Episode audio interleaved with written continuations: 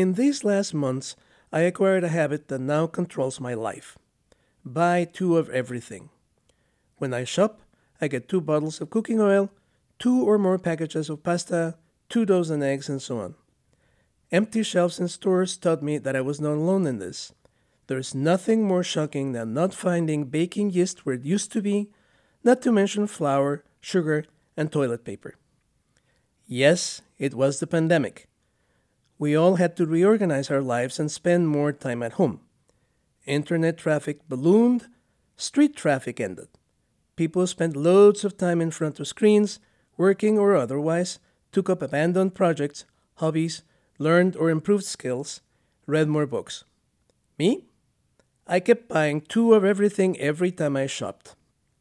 I've heard the pandemic can be considered the new depression because it left an imprint in all of us. In fact, I don't think I'll return to the days when one bag of spinach was enough. If I have room in the cart, I'll buy two. Same for milk gallons and coffee.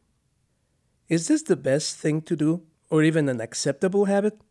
We want the pandemic to end, but then Will we return to our old ways or keep the changes we made? One thing's for sure yours truly will keep buying an extra bottle of cooking oil for a while. I am Francisco Solares Larrave, and this is my perspective.